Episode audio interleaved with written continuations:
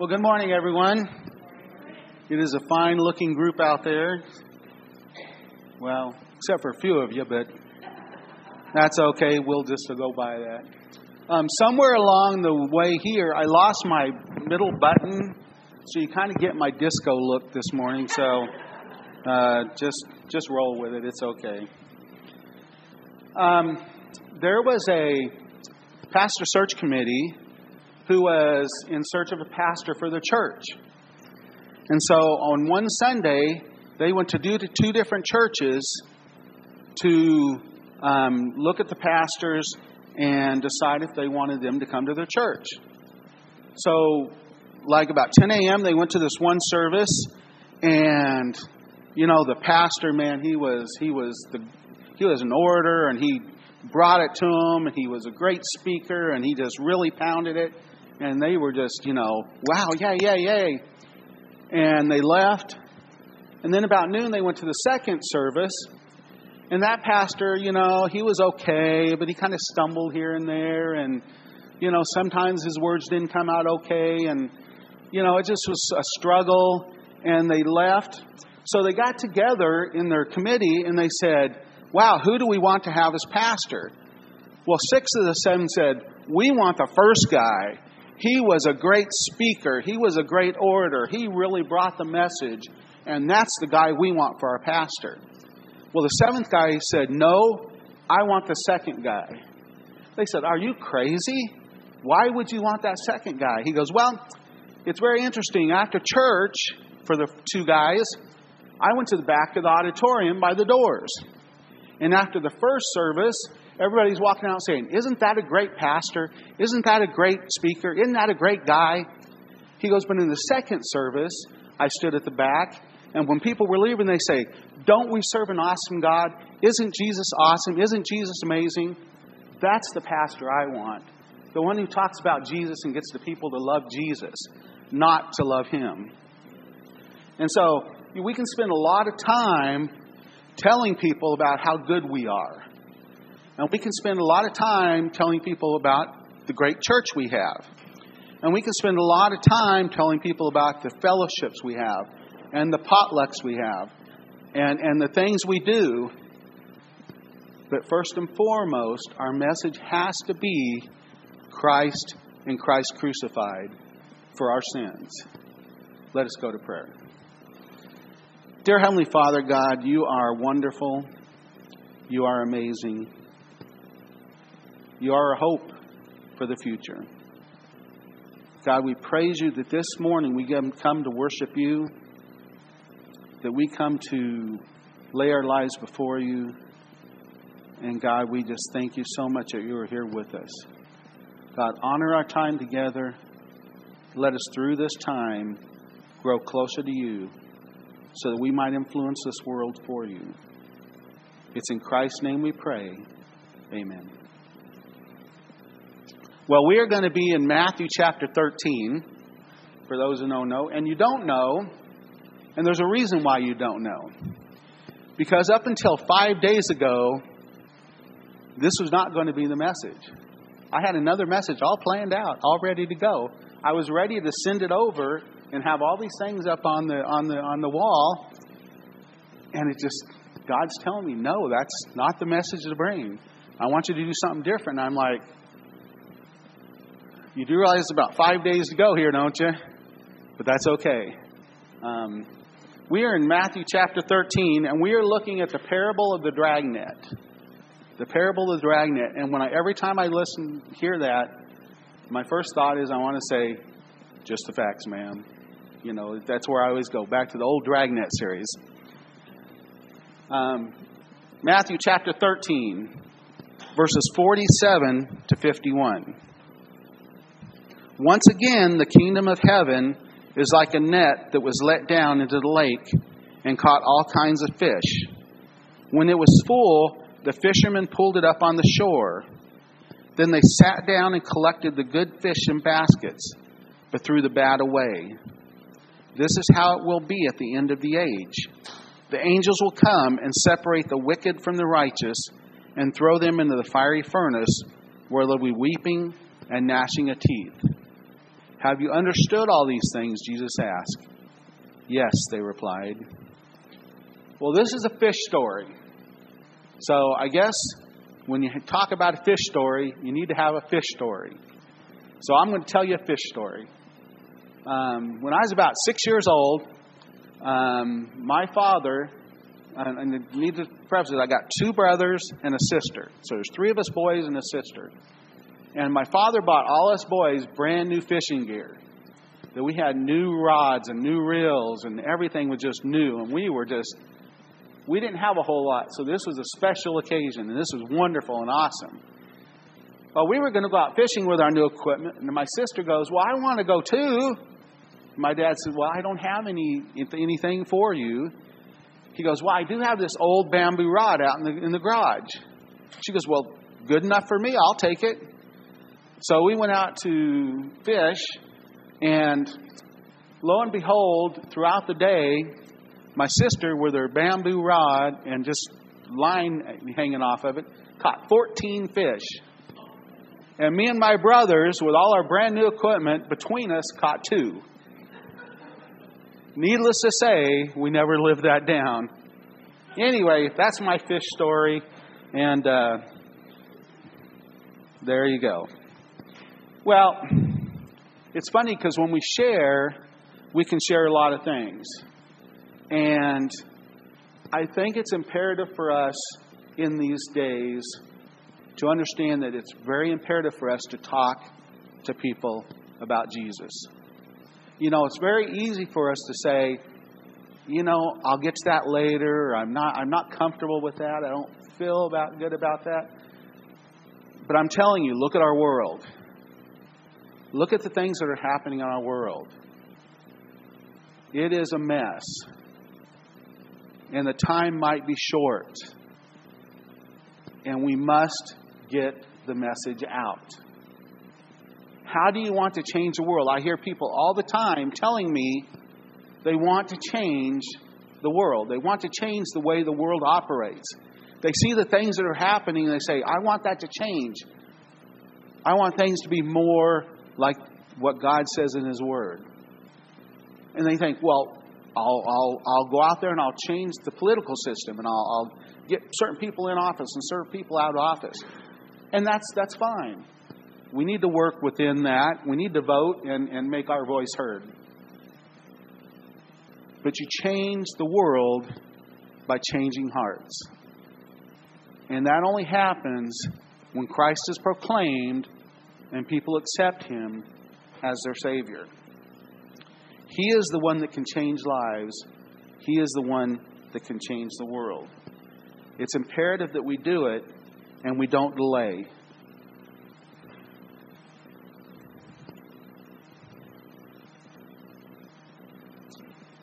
You know, I'm getting my thing here. I somehow got these out of order.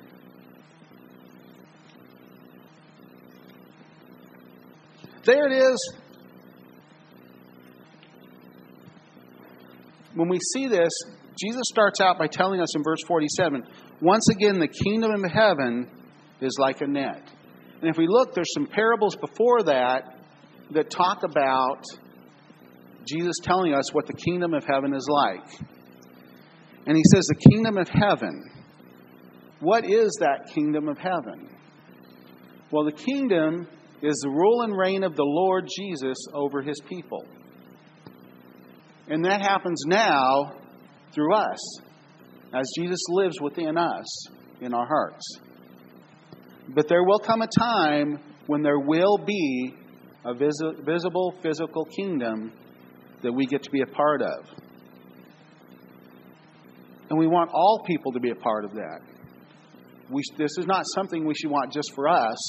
This is something we should want for everyone. God desires it for everyone. We should desire it for everyone. Unfortunately, some people have not turned their life over to Him and will not get to share in that. Now, for me, I can look around this room and I can see everyone, but I can't see your hearts. Only Jesus can do that. it's interesting. We have a friend that they adopted this boy when he was very, very small. And one of their desires was that he would grow up and obviously want to turn his life over to Jesus as they had done. And that was something that their heart ached for. Well, as he grew, he kind of didn't really want nothing to do with that. And it grieved them. And their hurt is the fact that he can quote scripture like better than a lot of pastors can do. He knows the word. And he can sit there and draw. If you know, there's the drawing where you make two cliffs and then there's man on one side and God on the other. And then you draw the cross as it bridges that gulf that Jesus Christ is the way for us to have that relationship with God. He can do that. He can draw that drawing and he knows what should be. But his heart has not surrendered. He has not given his life to Christ. He knows a lot of stuff, but he has not taken that step. He will not get to be in the kingdom. And so we can look at our lives and the people we know and then the family members and the friends we have. And we can talk to them and they can say a lot of the right words. And they can pray before meals and they can know certain scriptures. But is their heart surrendered to Christ? Have they turned their life over to Him? Sometimes we say, well, I assume so, and so we don't bother to tell. Well, we don't know sometimes, and we need to be certain that we're telling. Well, in our parable here, there are nets that are let into the water. Now, it's called the dragnet. I know some of your titles will just say the net. Okay? But in this time, there were basically three ways of fishing. Okay? One was, as we kind of do today, right? Like my sister's family, you have a pole and a line and a hook, and you put it in the water and you hopefully catch a fish. And that was the way many people did it. Another way is one person, they'd have this net that was probably about 6 foot wide, and it was round, and you'd see them, and they'd go and they'd kind of spin it, and so when it would hit the water, it'd fan out, and then they had weights on the edge that would slowly let down, that would go to the bottom, and then whatever fish were in there, they would catch. One person could handle it. You didn't catch a lot of fish, and you didn't really know what fish you were catching, but it was a good way to catch some fish. Well, the third way was by the dragnet, where you would have two boats, and this is what we read about a lot. You know, when you read about the catch that was so enormous that Peter couldn't believe it. Well, that's a dragnet, and what you do is it's kind of like the small net. It's just huge. And so they would put it out into the lake, and it also had the weights on the side that would start dropping, and they would catch a lot of fish. The problem is they'd catch everything. They would catch everything. And so when they put this down, they would catch all the fish, the good, the bad. They would catch plants. They would catch garbage, you know, everything. There was no discrimination there. Okay? And so I think that's one of the points that Jesus is getting at here is as the net is put out and as it's pulled to shore, everything's there. Everything's there. And there is going to be this final separation. There is going to be this final time when we will have to answer to God. It's coming for everyone. There will be that time where we all have to stand before Him and give an account. Some people know it as the white throne judgment. Okay? It's coming for all people. The only people that have to fear are those that have not accepted Christ. Okay? For those who have accepted Christ, it is a joyous judgment. It is a joyous judgment. Well, there's some wonderful things that happen here that speak about the imperativeness of us sharing about Christ. When we look at the catch, we understand. I'm going to give you 5 things that we understand from this catch. Okay? One is this catch is very thorough. This catch is very thorough. What do I mean by that? All will face judgment. Nobody gets a free pass. Now, this was a hard thing for the Jewish nation to hear, because the Jewish nation thought they got a free pass, that we won't have to face any judgment. But God is very plain that all have to face judgment. All will have to give an account. Excuses won't work any longer. Okay? The net brings in, if we look at the net, right, it brings in every fish, every type of fish, every size of fish, everyone. Okay? Jesus is telling us at that final time, everyone will face the judgment. You get no outs. All peoples, all nations, all people groups will have to face that. Okay? Therefore, it's imperative that we go. Now, we can go to our neighbors, to our family, to our friends, to those around us, to the ones at the grocery store. But sometimes God is calling some to go to other people groups that will also have to give an account. And those are the ones that give their life to go maybe to another part of the country, maybe to a foreign country. Determine if maybe God is asking you to be one of those people. Is He calling you to go to another people group to tell them about Jesus, because they also will have to face this final judgment? It's thorough for all people everywhere. No one gets out of it. The second thing we want to consider is this is very complete. It's very complete. When they pull the fish onto the shore, it tells us that they collected the good fish in baskets, but threw the bad away. That's it. Good fish, bad fish. No other piles. There wasn't a pile that says, well, maybe we'll look at this one again. Or, this one's pretty good. It's an iffy one. There's none of those piles that says there's a maybe or a do-over kind of thing. It is complete. There's one pile or the other. Okay? Now, in our lives now, we are a mixture. Okay? Within ourselves, we are a mixture. There's maybe a lot of good in us, but there's some bad in us also. We really want to follow the Bible, but we still sin. So there's this mixture within us. There's a mixture within our church. Okay? There are people that are on fire for God in our churches, and there's some people who just come because it's expected of them, or they just want to look, I don't know. But, within our churches, there's all kinds of people. There's a mixture of people in our churches. And, of course, look at our world. If you look at our world, there is definitely a mixture in our world of all kinds of things. And but there will come an end to that.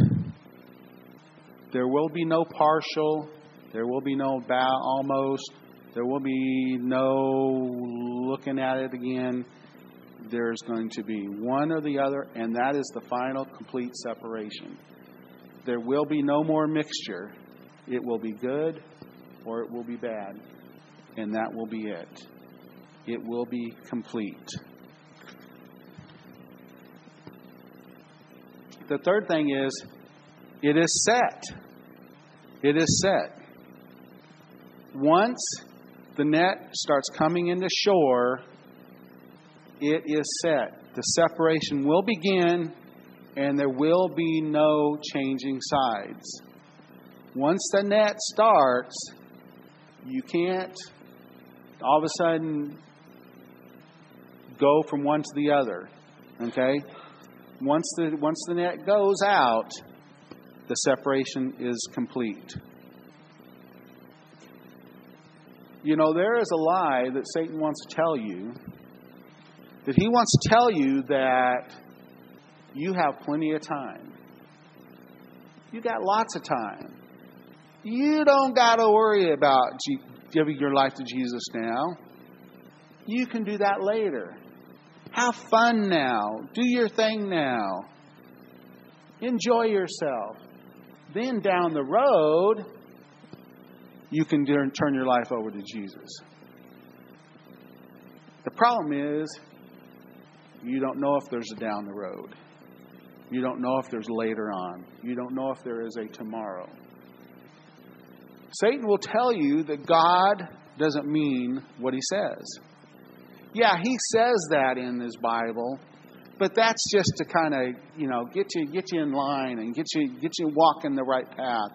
You know, but when it comes really down to it, he's not going to separate you and call you bad.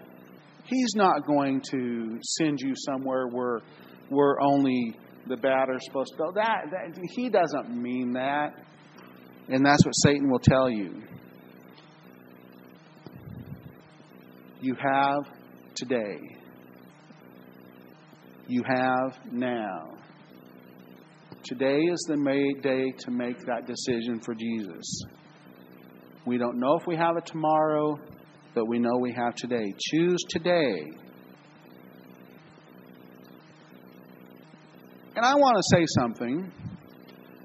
For those lies that Satan will tell you, to have your fun now, and you can worry about following Christ later, I beg to differ. Following Jesus is fun. It's outstanding, and it's wonderful. And it's satisfying. And it brings everything to your life.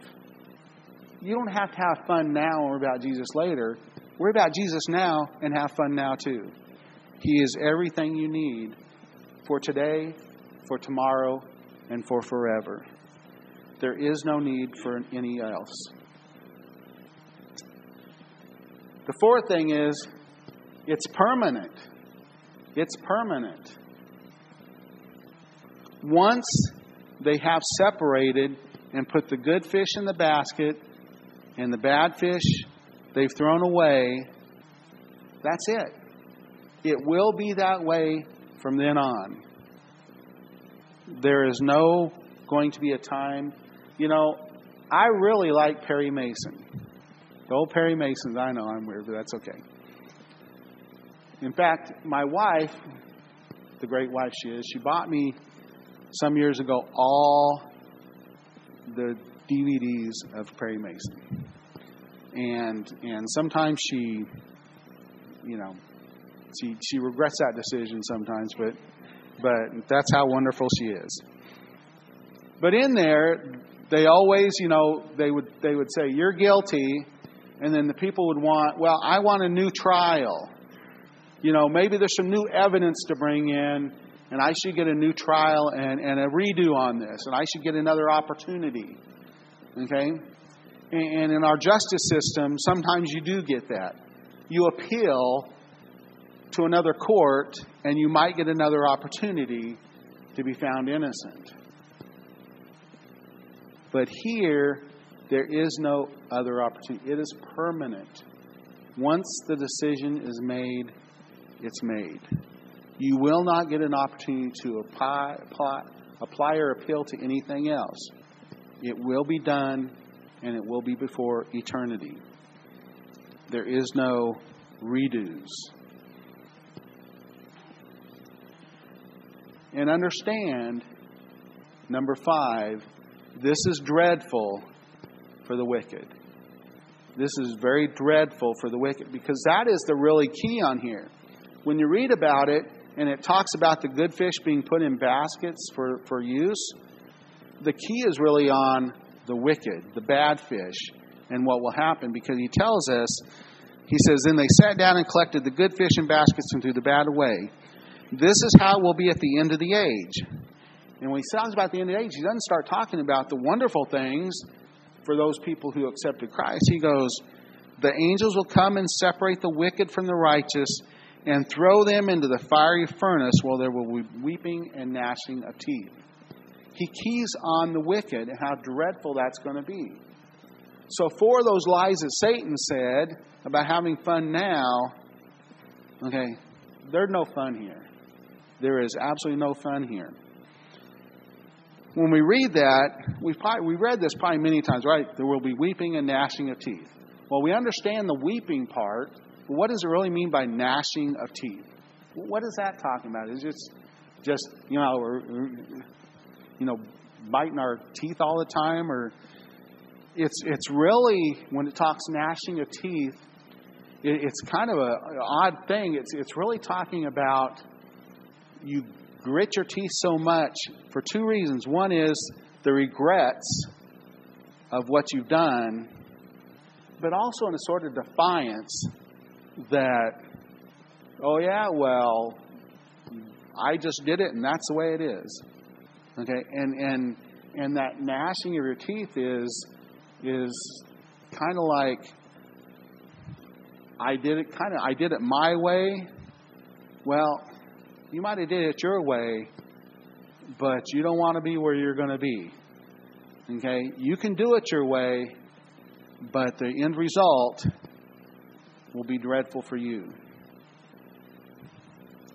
If we look at Luke 16, there's the story about the rich man and Lazarus, and how Abraham says that Lazarus faced, was a poor man here on earth, but got to go to heaven, whereas the rich man who thought he had everything is now doomed. Letting us know that people can have a lot here on earth, but that doesn't guarantee them anything for eternity. As I always like to tell people, I'm not playing for now. I'm playing for eternity. Okay? We have to look beyond just right now. So as we think about a world out there, a world that needs Christ, a world that needs to change, a world that's making some very poor decisions, a world that's headed toward destruction, how do we stop that? How do we change that? Well, the big reason is we can't. We can't. But we can tell, and we can share God's Word and let the Holy Spirit change those hearts. Let the Holy Spirit change the direction of people. Let the Holy Spirit take care of the terrible system that's happening in our world. Now, and maybe you've thought this as I have, because when I look around this world and I see a lot of the things that are happening, what do I want to do? I go, God, aren't you tired of this? God, aren't you going to come down and do something about it? God, aren't you going to take care of it? I mean, our world is turning upside down, and it needs to turn back. And can you just come down and do something and just kind of like take care of some business and let some people know that they've been going at it wrong, and really take no prisoners and take no names and do your thing, God. Has anybody else thought about it like that? Okay, maybe I'm the only one, but okay. Well, I think God, we also read in God's Word how He is very patient, and He wants everyone to come to a saving knowledge of Jesus Christ. So yes, He can come down here and kick some hiney, but I think He's allowing us the opportunity to tell and to share and to let people change their heart. Every opportunity.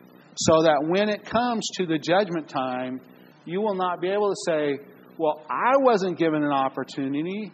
I didn't have a chance. Everyone has a chance. Everyone has an opportunity.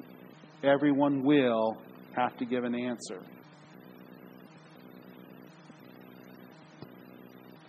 You know, it's interesting. So I shared you my fish story earlier about my sister catching the 14 fish with the very simple pole and the very simple string and the very simple hook. You know, a lot of times we want to get caught in this. We need the right training, and we need the latest techniques, and we need to be social media savvy, and we need to have all the things in place in order to be effective. Believe me, I've taken all the courses. There's all kinds of them out there. But it still comes back to a very simple truth. Do you have the Word? And will you be bold? That's it. Do you have the Word and will you be bold? If you have those two things, you can share. And the Holy Spirit can change lives through your witness. You don't have to have all the wonderful techniques and the ways to go about it. Now, those can be helpful, and then some people find them helpful, and there's nothing wrong with them, but we can't wait for them. We can't say, as soon as I have some good training, or as soon as I know a lot of the good techniques, or as soon as I have the right tools. If you have boldness and if you have God's Word, you have the right tools. You can share Christ to a dying world. You need to tell about Jesus every day. In verse 51, he says, "Have you understood all these things?" "Yes," they replied. Now, did they really understand all these things? He just told them a whole bunch of parables. And I'm assuming that some, you know, just reading through them, I kind of have to really go back and look and figure out. So when he said, "Do you understand these things?"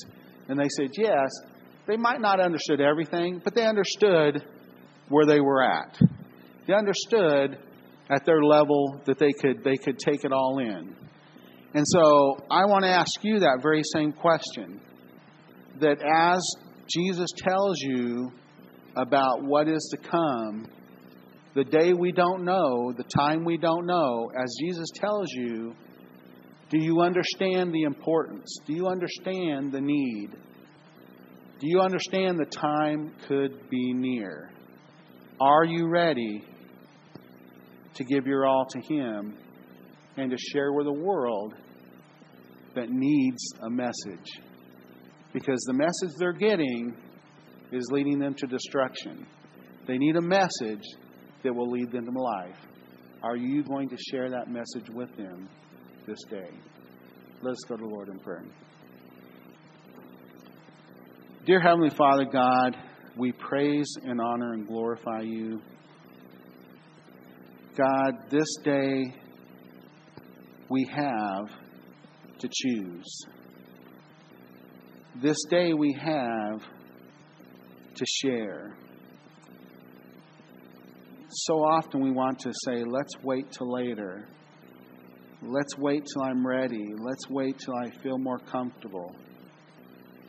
We don't know if we got it later. We don't know if we got time. So God, help us through your Holy Spirit to show that boldness, to understand that people need a Savior this day, to change their direction, and then change the direction of this world. And for others, they might not have made that decision yet. God, if they need to make that decision, God, I hope that you're speaking to their heart right now and letting them know that today is the day, that tomorrow's not promised, but they have right now. God, we praise you for the great God you are and for the way you are so patient with us and showing your grace and mercy when we truly don't deserve it. God, we are standing here just in awe of you, and that's wonderful. God, we praise you for allowing us to worship you and to read your word and to grow closer to you each and every day. It's in Christ's precious and holy name I pray. Amen.